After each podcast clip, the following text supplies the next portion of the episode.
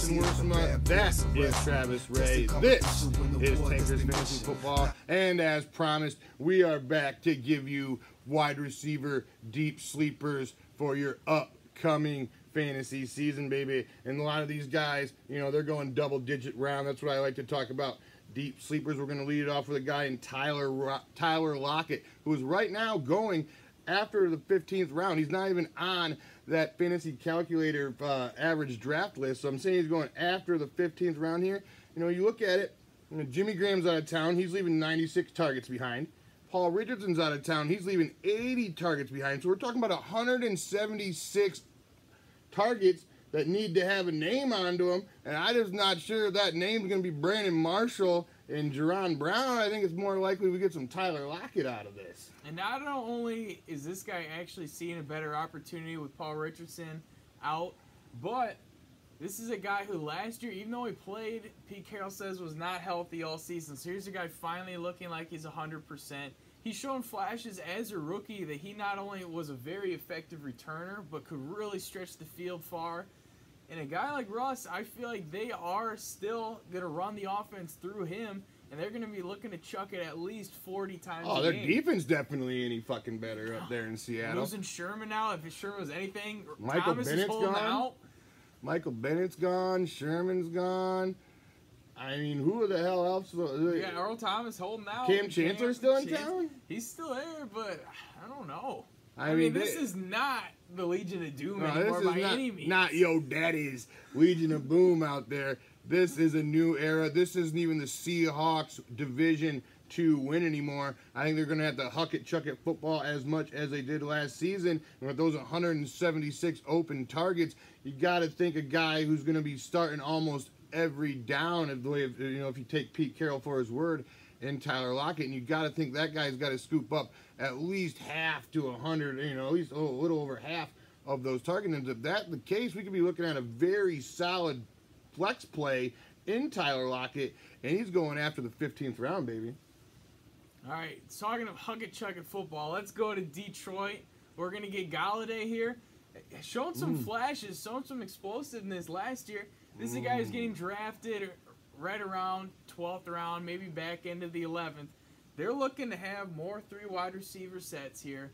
And another year of maturation, I don't think Marvin Jones by any means is a guy that he should be afraid of to overtake at the number two spot. Yeah, like we said the other video, new coaching staffs. They don't own owe, owe anybody anything out there. Kenny Golladay starts showing his sexiness, starts be, starts uh, you know showing the coaching staff what he can do. You know they're not just gonna not run him out there. Patricia's not an idiot.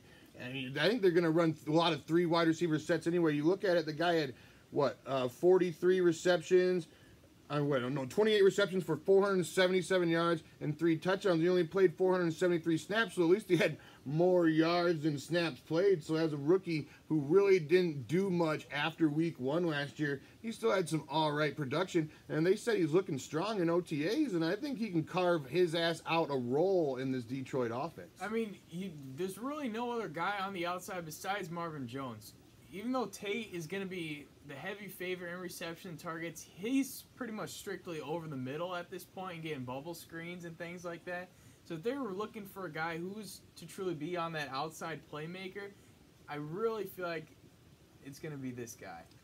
Absolutely. We are going in down to the desert out to Arizona where Christian Kirk, who is a guy who's going to the sixth pick in these 13th rounds of these uh, 12 team PPR drafts. I mean, I think all signs point to old Christian Kirk, rookie Christian Kirk, opening the season opposite Larry Fitzgerald as a starting wide receiver. I agree. I think this is a guy as a rookie is going to show immediate value in PPR leagues.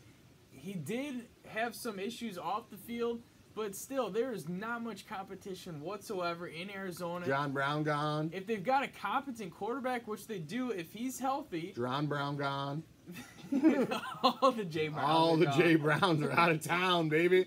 And we know they don't throw to Time tight to get down. Listen, David Christian Kirk- Johnson's thinking about holding out. You see that? I think he. I mean, he's only pa- he's only owed 1.8 million dollars this upcoming season. I still don't like it though. I think I'd hold out too. I mean, Cardinals want to win football games. You better be paying his ass. I mean, I could see if he was getting into that five, six million dollar range, you'd be like, come on, David. But one point eight million dollars for a top four running back talent in the NFL He's is just some. I mean, he missed all last season. He missed the tail end of the season before. I don't know. I feel like he should go out there and earn his money a little bit. I mean, keep in mind, David Johnson lives 15 minutes away from us. Oh, here David. Johnson. Clinton, Iowa, baby. Went to school with went to school with uh, my wife's coworkers. So I mean, this, this guy has He's in my around here. grade at the school right next to ours, 10 I- minutes away.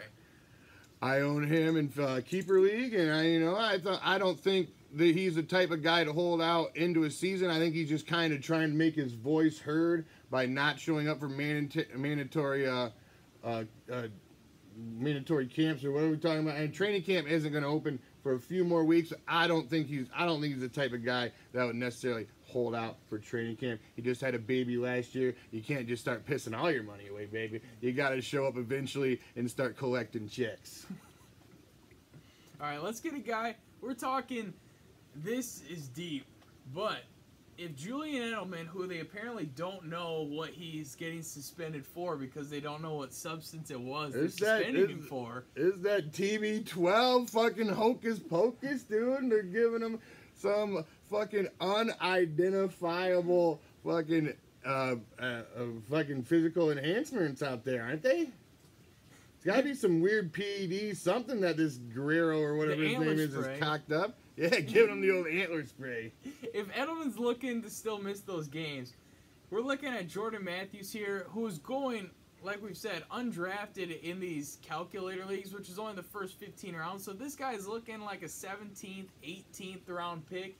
Jordan Matthews a few years ago was had a thousand yards under his belt in a season in Philadelphia. And the guy has always been good in the slot. He has 20 uh, career touchdowns under his belt. Most of those for Philadelphia coming out of the slot. So, like, and Edelman's going down with these uh, four game suspension. I think Chris Hogan isn't necessarily a slot receiver. I And think he's more of an Amendola's out. outside guy. Amendola's out. Brandin Cooks is out of town as well. There's So- always the Gronk injury concerns as well. yeah, so I think Jordan Matthews has a very good chance to open the season as the main slot guy for the New England Patriots. And Yeah, if that's the case, this draft position is sexy. to Malcolm. Mitchell at this point, I don't think has gained any ground No. on anyone. He just can't get over these injuries. He just he, has, he hasn't been on the football field No. in a very long time. Moving on, we're going to go out to San Diego. Or Los guy I'm not Angeles, you know. necessarily in love with in Mike Williams, but he is going to that ninth pick of the 12th round. Hunter Henry is out for the year, and the only other real dominant weapon they even have on the passing game is Keenan Allen. So, I mean, th- these targets got to go somewhere. I mean, they can't